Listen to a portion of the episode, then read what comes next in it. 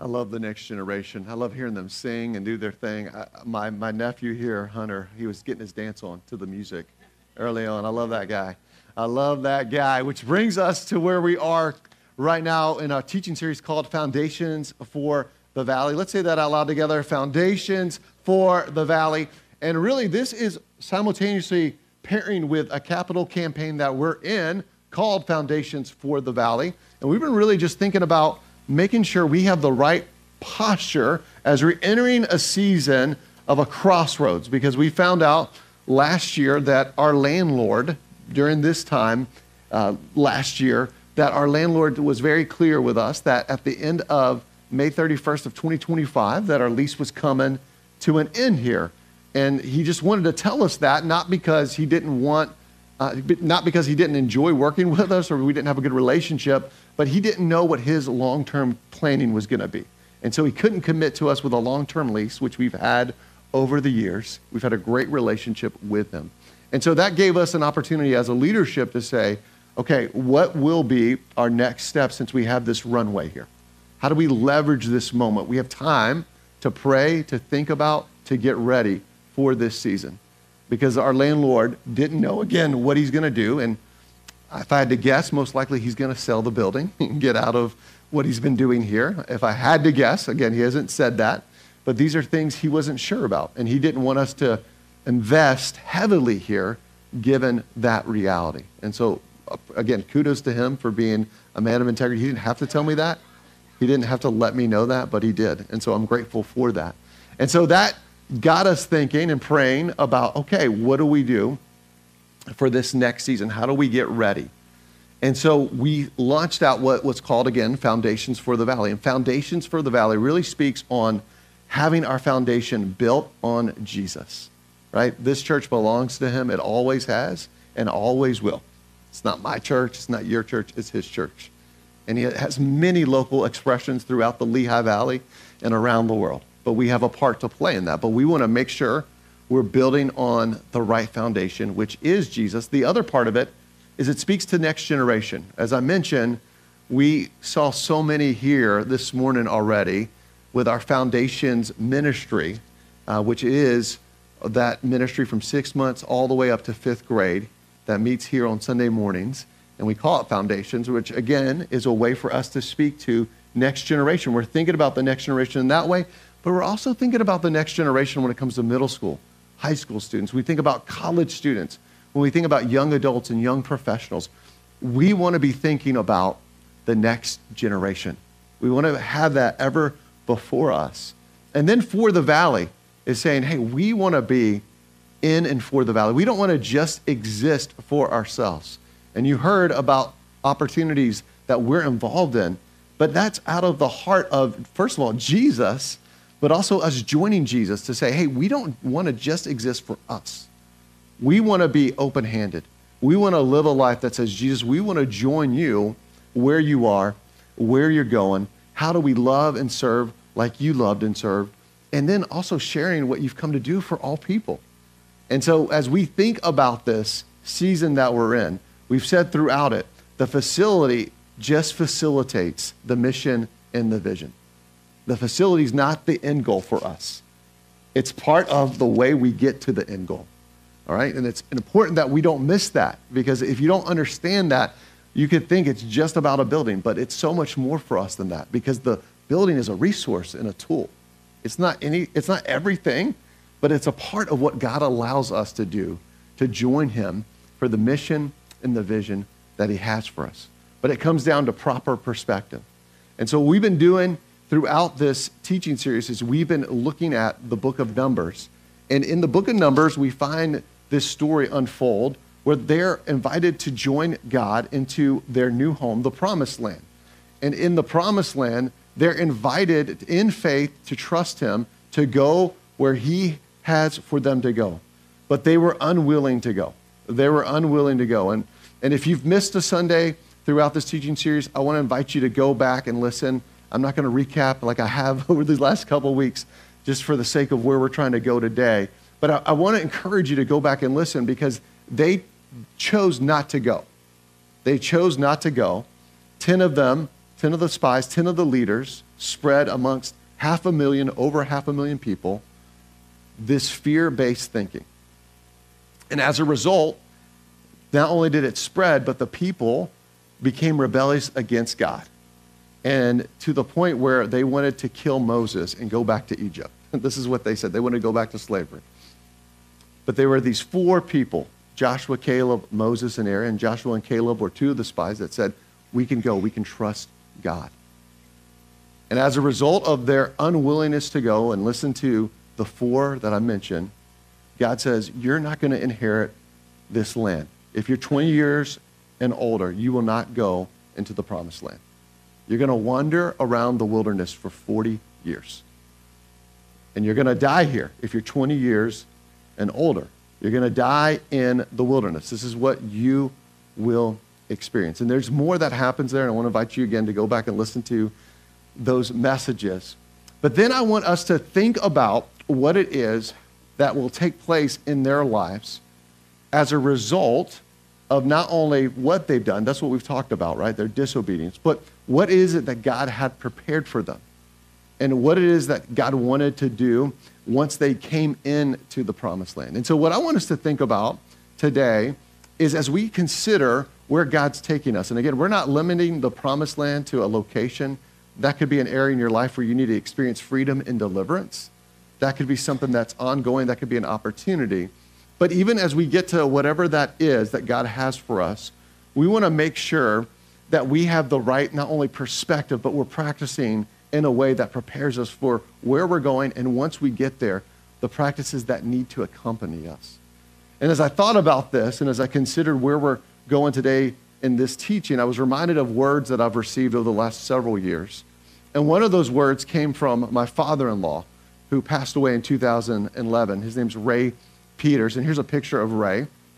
And uh, this was a, a picture of him. And, and that's not really my son, Ray, but we did a gift for Amy because they actually never met. And we put a baby Ray there. Uh, and so Ray was named after Grandpa Ray, uh, his grandfather.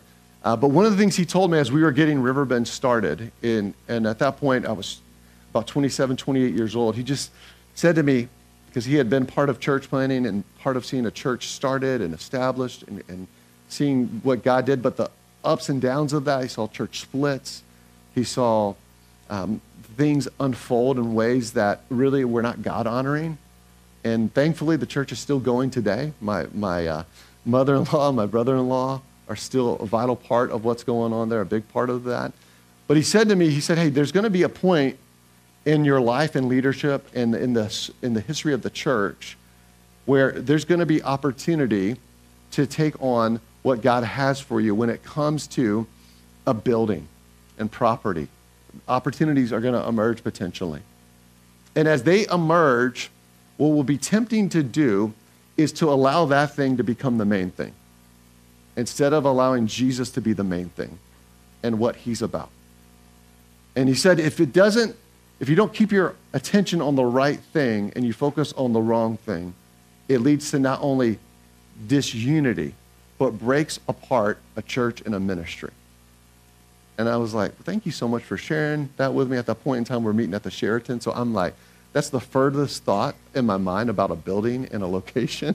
But here we are, right? Here we are at this crossroads. And his warning wasn't about a building in itself. His warning was, you could make the building everything. You could make even your perspective and how you want something to unfold everything. Versus, am I humble enough to say before God, I want your will and your way. I want to keep my eyes on you. I want to trust how you're going to do it. And as I've talked to others, you know, I've heard stories of people experiencing churches who became overextended financially on what it is that they took on when it came to something like this. And there's horror stories that people have and they come with, and understandably so, because they saw what it did to the church and what it did to the ministry. And one of the things that I'm grateful for is to be surrounded around people like Hunter Price and Jason McDaniel and others in our ministry who are prudent to say, we're gonna be really prudent here. We're not just gonna take on more than would we could take on, or we're, we're able to take on uh, because we're allowed to, but rather whatever we're going to take on, we want it to be fiscally responsible. We want to honor God in that. And why are they, what are they doing? They're saying, we want to trust you, God, to live within the boundary lines that you have for us. But again, people like Ray remind me, remind me, my father-in-law, hey, make it the main thing. Keep the focus on the right stuff. And then I was reminded of others. I was at a conference recently, and this is Doctor Brian King uh, from Ezekiel Baptist Church in Philadelphia. And Doctor Brian King, he was talking about the fact that once you start to have prosperity and gain, he said a lot of times we talk about in the church, our biggest fear is persecution, but our biggest fear actually should be what we do once we have prosperity. And how do we handle that? Because prosperity, not that it's bad to have, but it's easy to make it everything. And that's why the, the book of Proverbs, he, he talks about it in this way, and he mentioned this in Proverbs thirty-one, where he talks about, hey, give me neither riches or poverty. Because if I had riches, I may deny you and make that everything. And again, there's nothing wrong with having money and stuff. That's not his point. But don't give me poverty either, or I may, because I may steal and dishonor your name. Give me what I need, is his prayer. And so Doctor Brian King was just given this warning to the church at large about, hey, don't get so trapped up and, and focused on prosperity that you miss the work and the person of God in Jesus and what he has for us and what he's calling us to. These are things that are helping us to have the right attitude, to make sure these we're hearing the loving challenge of Ray and of Doctor King. And then there's this other one, Doctor Barry Whitworth. And his thing was talking to us about idolatry and how in the American church, we, we have so many things that we make ultimate. We take good things and make them God things, and we lift them up above Jesus and who he is and what he's about. Again, this is important because we don't want to lose sight of the right perspective, the right attitude that we have as we enter in, not only to where we're going, but to the promised land that God has for each and every one of us in our lives, but then collectively as a church. We want to have the right inner attitude that will lead to the outer attitudes and actions of our lives. We want them to be so interconnected together. And so if we have the right perspective, it will allow us, it will allow us to then be able to practice in a way that prepares us for what God has for us. So as we begin our time, I want to give you a couple questions before we jump into the text. And here's a couple of them. One is this: how are we to live once, once in the promised land? How are we to live once in the promised land? So that's question number one. Question number one, how are we to live once in the promised land? Here's question number two.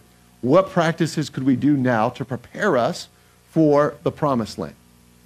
So again, how are we to live once we're there, and what are the practices that we could embody? What are the things that we could embrace in our lives as we are preparing and getting ready for the promised land?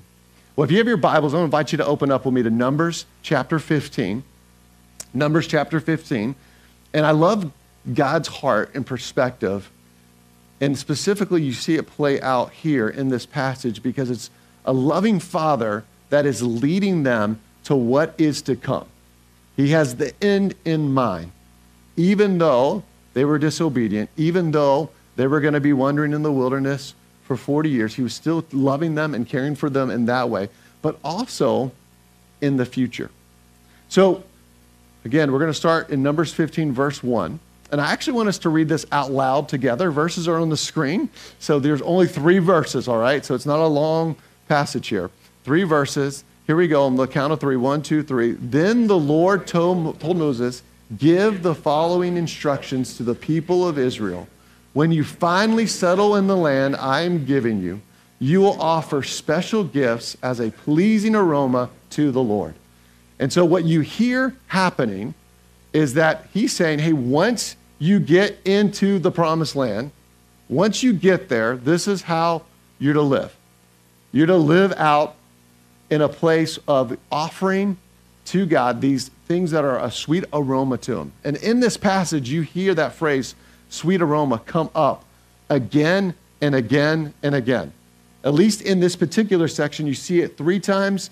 And then if you read through the whole chapter of Numbers fifteen, you see it come up about five times or more.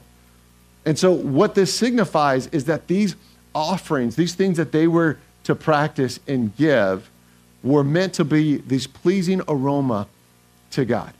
And I love how Doctor Tony Evans describes what we've just read here. He does a great job here kind of unpacking this. And that brings us to this, this next part here. Doctor Tony Evans, he says the following: the offerings described in Numbers fifteen, three through sixteen were not for sin or guilt, but were to be presented as voluntary sacrifices of praise, thanksgiving, and fellowship. They were designed to show the Lord how much they valued his covenant faithfulness. This is really important. We don't miss this, because these offerings are not sin offerings or guilt offerings. Now, Numbers fifteen, that's talked about, and we know through the finished work of Jesus, he is our sin and guilt offering, as we talked about last week. But I don't want you to miss the connection of what God was doing with his people. He was telling them, hey, I want you to have this connection with me that re- reminds you of my covenant faithfulness to you, how I brought you out of Egypt, how I'm taking care of you now despite your disobedience, and how I still have a promised land for you. I'm the God who's been faithful. And so these offerings were voluntarily given. They weren't, I have to. They were, I get to and I want to. They were offerings of praise and fellowship and thanksgiving. Again, these were the type of offerings that Numbers here is speaking on. And then when you get to the New Testament, and you hear God's heart for this idea of offerings and this type of living in response to what God's done, you see Paul talk about this in Second Corinthians. In Second Corinthians nine, he talks about the idea of what it is that we are giving. And as we give, we're to give from a generous place, a generous place, a generous posture in response to what God has for us.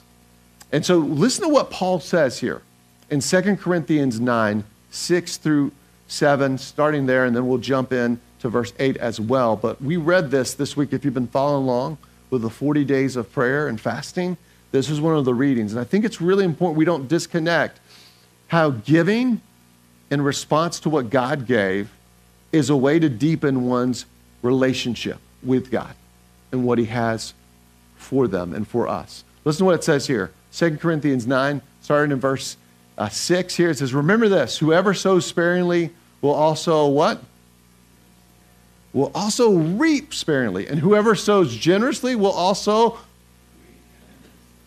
Each of you should give what you've decided in your heart to give. Each of you should give what you've decided in your heart to give. I don't want you to miss this. This is beautiful language that Paul's given. Not reluctantly or under compulsion or because a pastor got up and was very convincing and guilted you into giving versus what God asked you to give. Because at the end of the day, it's really about what God is doing in your life. Each of you, again, should give what you have decided in your heart to give, not reluctantly or under compulsion, for God loves a cheerful giver. So we're giving from a place of what God's given to us, but we're also giving from a place that we've taken the time to actually pray about it. Do you pray about it? Or is someone just guilting you into it or convincing you into it, or, or you're like so apprehensive on this idea of giving at all? But he says you have to decide, and part of that deciding is to sit before God and to ask him to show you. And this is what we see in the Old Testament here in Numbers fifteen. This is a voluntary gift. No one's making you do anything. This is an open-handed way of living. And then it goes on to say this, and God is able to bless you abundantly, so that in all, so that in all things, at all times, having all that you need, you will abound in every what? What's the word here? In every good work. And I don't want you to miss this because, again, it's from a response. It's not, again, someone telling you what to give. It's that you're walking in such a deep intimacy with Jesus that he's showing you what it is he has for you. And as you give and as you give to him and are about his ways, again, it's not reluctantly, it's not under compulsion, but it's from a cheerful place. And we hear throughout the scripture, it's more blessed to give than to receive, right? We hear that. But that has been proven in the neuroscience world again and again and again. But that comes from the Bible. It's more blessed to give than to receive. That's why when we do Night to Shine, I'm more blessed. I'm more blessed by giving in that way and what I receive from those people who come than what they receive from me. I believe that. I believe that. But again, I don't want you to miss this. God is able. God is able. So there, that principle, principle of sowing and reaping is important, though. How are you sowing? How are you reaping? What is your response to what God has given you and what he has for you? Are we being prayerful about what he's inviting us into? And I want you to hear this. My heart is that you would get to the point where you are listening to God's voice over every other voice, including your own. Can I get an amen?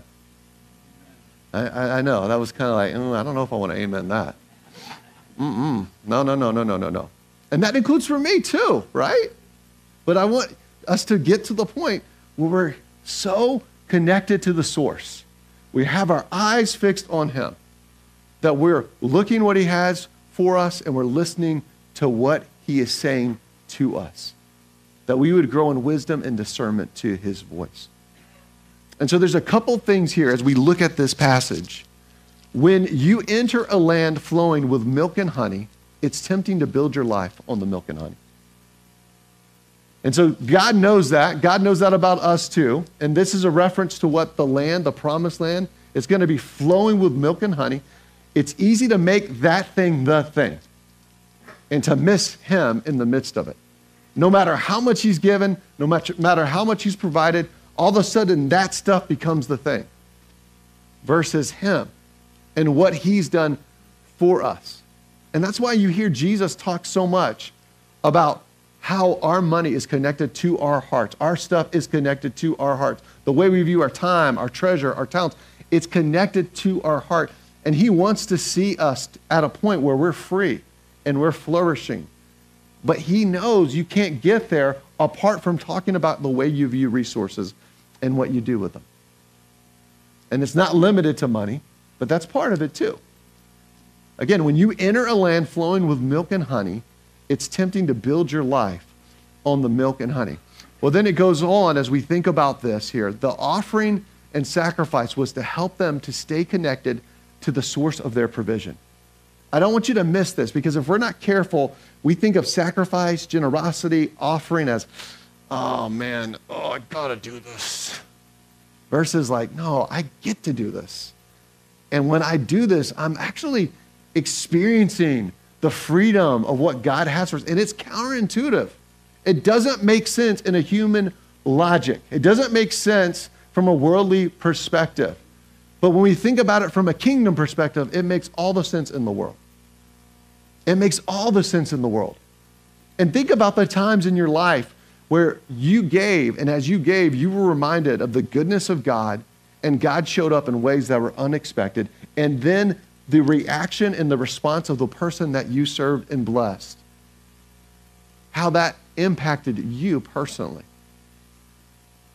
But I don't want you to miss this because this is what he's after. He wants them to stay connected to the source of their provision. And he wants you and I to stay connected to the source of our provision. He wants that for me. He wants that for you. And then as we think about this, here's a question for us. How will we not forget the source that sustains and provides for us? How will we? What is it that we need to do in our lives? What are those practices that we need to have in our lives so that we don't forget? Because isn't it easy to forget? I even know for me this week in my own life, there was much going on as we're getting ready for the all-church banquet, and there are all these things happening simultaneously, and I'm looking at my schedule, and I'm looking at my time, and I'm like, I got to hold on to it. And the Lord's like, oh, oh, oh, is it your time or is it my time that I've asked you to steward with me? How are you looking at that? I'm like, oh, okay, all right, all right, you're right, you're right. Perspective change. And as I was rolling up into the meeting that I was going to, I was like, all right, Lord, I'm, I'm attuned to what you're doing now. You got my attention. It's good. I walk into this meeting, and all of a sudden, I hear some uh, in the corner of where we were meeting at, someone say, Joe! They run up and give me this massive hug. And the, the funny thing is, I didn't know who it was. You ever had that moment? You're like, all right, I'm just going with this. I'm like going with it. And thankfully, the person I'm meeting with was able to, to learn who they, who they were. And I was like, oh, I clearly know it. They just look totally different. Haven't seen them in a long time. But then in that conversation, this person's family had been going through a really hard time. And though she had grown up in church, she had not been to a church in a very, very long time, had not been connected to Jesus and praying and seeking God. And so we had the opportunity to ask how we can be praying for her. And then on the spot, we prayed for her. And this was at a local coffee shop. But again, when I, when I allow God to have me, all of me, he steps in in those ways. But when I'm like this and not open, I miss out on what he's doing because he's working. He's working all the time. But again, how will we not forget the source that sustains and provides for us? And then the next part, what pleasing aroma can we offer the Lord? What pleasing aroma? That's what it talked about in Numbers throughout. What's the pleasing aroma of our lives that we can offer him? And as we think through Numbers fifteen, there's so much here beyond this offering piece of it. There's so much that's laid out about how they were to deal with sin that they did unintentionally. It talks about that. How you're to, how you're to deal uh, with people who are coming in who haven't grown up as a Jew. And like, how do you help them interconnect into that? They're not in the Jewish culture. They're not an Israelite. How do you help them get connected into this? And there's so much there that it talks about. I invite you to, to check out Numbers fifteen on your own this week. But then it gets to this portion here in Numbers fifteen. It says this, then the Lord said to Moses, speak to the Israelites and say to them, throughout the generations to come, you are to make tassels on the corners of your garments with a blue cord on each tassel. All right? And we're like, all right, I'm following you. Here it goes. And he goes on to say this, you will have these tassels to look at, and so you will remember all the commands of the Lord, that you may obey them and not prostitute yourself by chasing after the lust of your own hearts and eyes. Then you will remember to obey all my commands and will be consecrated to your God. And as you hear these words, I want you to be reminded that we're called in to obedience. And obedience is for our sake, by the way. Jesus made it clear, when you hear my teaching and apply it, then you'll know the truth, and the truth will what? Then you'll know the truth, and the truth will set you free. And so we see this idea here coming from God to the nation of Israel, that, hey, this is a way to remember, to remember all the commands of the Lord, not some of them, but all of them, that you may obey them and not prostitute yourself, not give yourself away, not give your attention and your affection away to something or someone else by chasing after the lust of your own heart and eyes. And we can limit that into the area of sexuality. That's included in this, but it's not limited to this. It could be about the stuff I take on. Gotta have more. I gotta accumulate more. It, it could be about power and prestige and position. It could be about, I've got to be an influencer on social media. I've got to chase that. I got to pursue that. I got to make my life about that, to the point that we miss the one who it's actually all about and what he has for us. And he says, then you will remember. You'll remember all these commands and obey them, and you'll be consecrated. And the word consecrated is holy. And in First Peter one, we're called to be holy as he is holy. And holiness really speaks to this idea of being set apart from a way that's apart, apart from who he is and what he's doing, but also to join him in this other way of living, advancing his kingdom will here on the earth, to join him in those things that he's doing. But then it goes on to say this. It says, I am the Lord your God who brought you out of Egypt to be your God. I am the Lord your God. Man, he's the one that brought us out of our spiritual enslavement. He's the one that has set us free again and again and again. He's the one that wants to take us through the areas in our lives that maybe we're not aware of we need deliverance from. And he did that for them. And he's done that for us through the finished work of Jesus and what he has provided and made for us. He's made a way.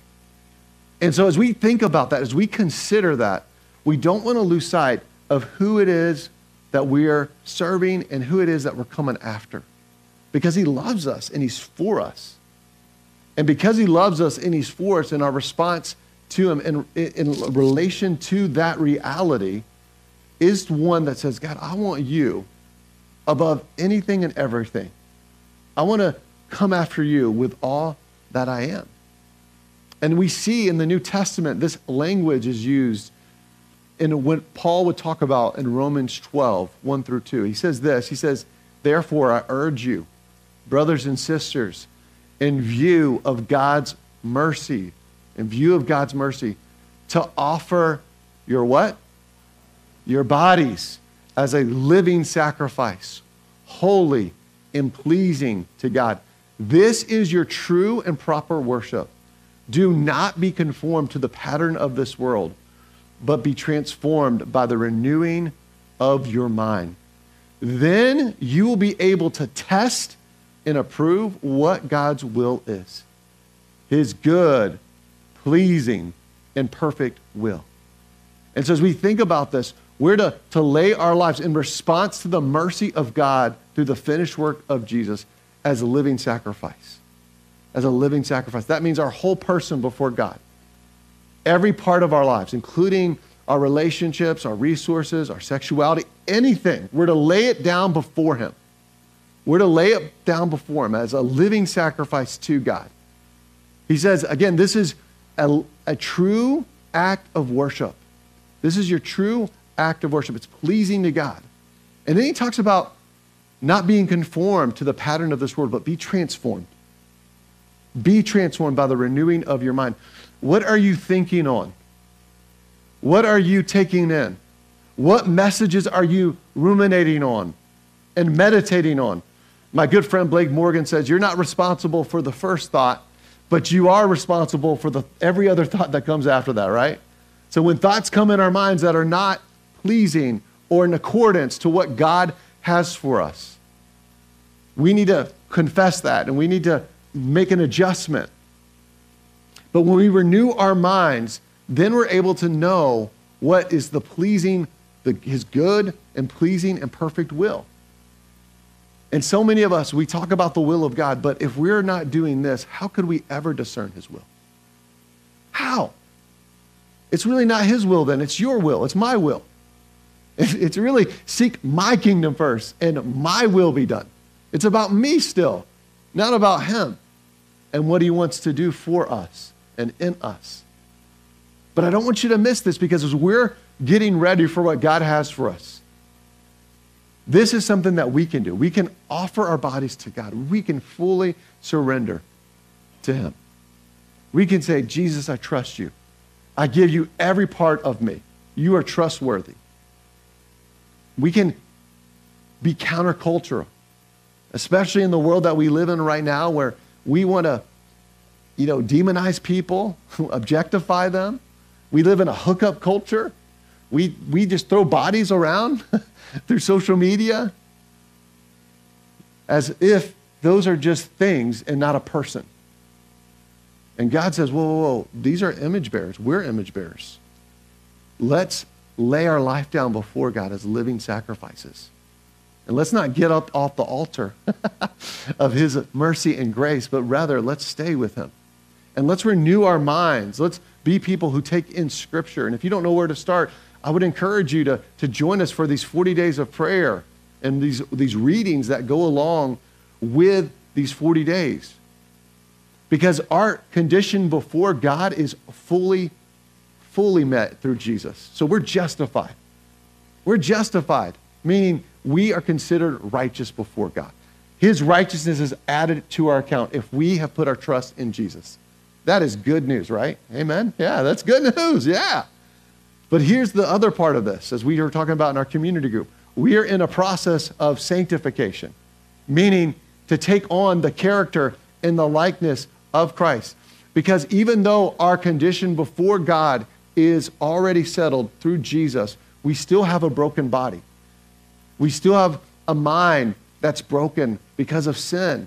But praise be to God, there's a way to be renewed and to be on this process of growth through what Jesus has done for us, to be changed into who he is and what he has for us. And so I want to just invite you to be thinking about, what are you using your mind on? What has your attention? What are you focused on? Are you allowing your mind to be renewed? Because the renewing of our mind, I don't want you to miss this, is connected to be able to discern what the good and pleasing will of God is. And isn't that the question that often we ask? What's the will of God? What's the will of God? But if we want to get to the will of God, we got to do what Paul said here, right? This is what Paul said. This is, you know, this is in the Bible. This is in the scriptures. This is not Joe, Joe-isms. This is scriptural. And so I want to encourage you. I want to encourage you to be thinking about the following. When we offer our bodies to God and renew our minds, we remember him and walk in his ways. We remember him and we walk in his ways. And so the other part of this is that Jesus is for your freedom and flourishing. Jesus is for your freedom and flourishing. Can we say that out loud together? Jesus is for your freedom and flourishing.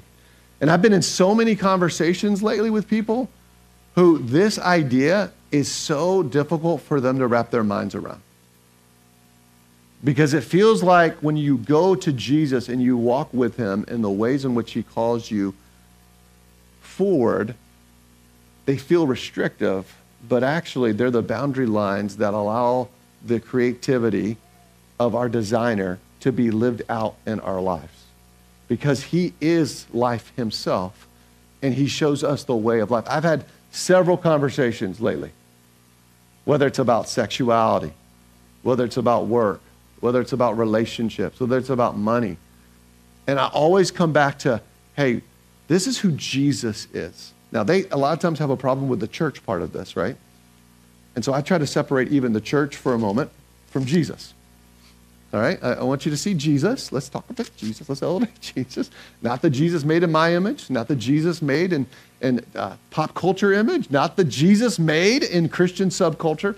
But actually the Jesus of the New Testament. Let's talk about that Jesus. Let's talk about the Jesus in the Gospels. And while they may not fully ascribe to him after we're done, I do believe as we talk about who he truly is, they walk away with a more openness to consider who he truly is. I want you to not miss this, because Jesus is for your freedom and flourishing.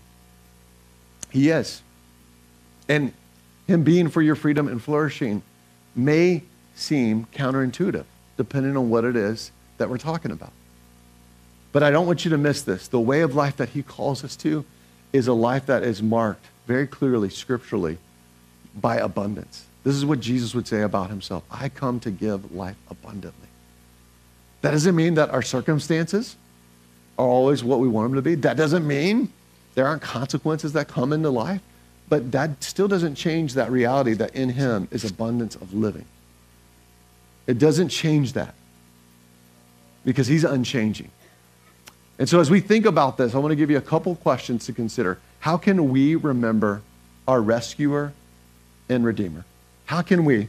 How can we do that? And then here's the other part of this. is I want you to consider, I want to ask you to be a part of the following here. Online, there's these forty days of prayer and fasting. I want to encourage you to be a part of that. And I had someone say, you know, I'm just going slow with it. I'm behind my reading because I'm just taking my time through it. And I said, what? No, I'm just kidding. I said, great. Hey, this is about practicing the way of Jesus. This is less about where you are in it, how far behind you are, all that stuff. This is really about staying connected to the source. The other one is community groups. I am so grateful for all those who are leading community groups. I'm grateful for what God is bringing forth, the fruit I'm already seeing in this fall season as far as relationships and connection. We had a great community group on Thursday night. Oh man, it was just a sweet, sweet time together. And I'm grateful for that, where we can have people who help us to walk out, which is the mission and vision of community groups, which is to be known, to be encouraged, and be sent.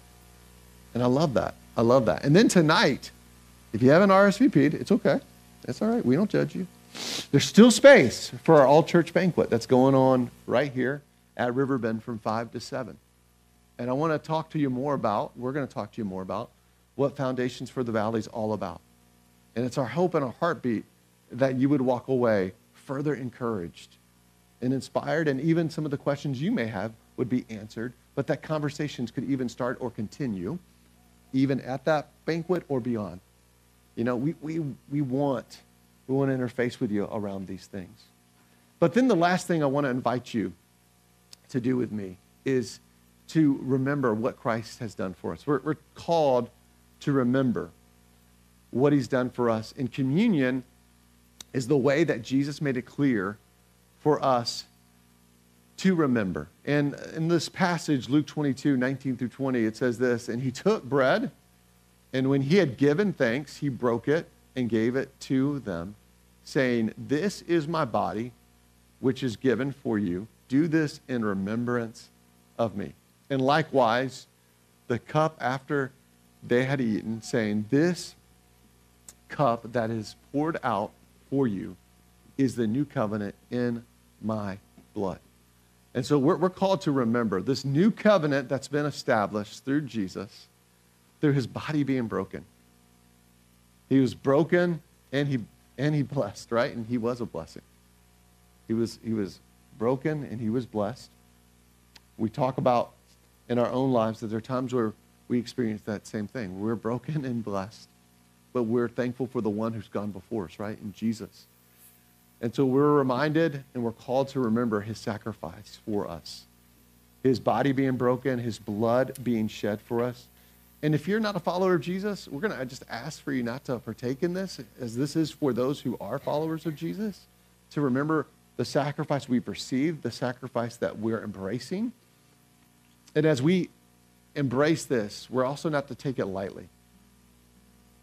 We're to like look at Jesus for all he is and all that he's done, to behold him, to thank him, but then to confess, hey, where is it in my life that I'm not where I should be? Maybe I'm not being a living sacrifice with my body in this area, in this part of my life. Maybe I'm not renewing my mind.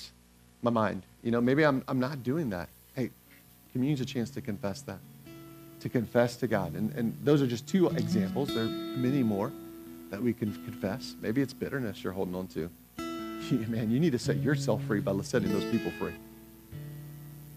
You need to, to receive the forgiveness that Jesus has given to you, and in response to that, forgive those that have hurt you. Or maybe you need to go to someone and ask for their forgiveness. Community is a chance for us to take stock and inventory of that. And so I just want to invite you to do that. I want to invite you, as we think about what it is God's doing in this season, as we're preparing ourselves for where he's taking us, one of those practices that we're called to is to remember through communion. And so as we go to this time, I want to invite you to take that wafer, be reminded his body broken for you. Take that juice, be reminded of his blood spilled out for you. What perfect love has been revealed to us by the Father through Jesus. That we would be called the sons and daughters of God through faith. We're grateful. Jesus, we just invite you into this time. We're thankful for your sacrifice. Thank you for lavishing on us with great generosity. What we didn't earn, what we couldn't do in ourselves, but you perfectly and completely did for us. Thank you for sowing generously so that we could reap generously of, of what you endured on our behalf. We're grateful, Jesus. In your name we pray.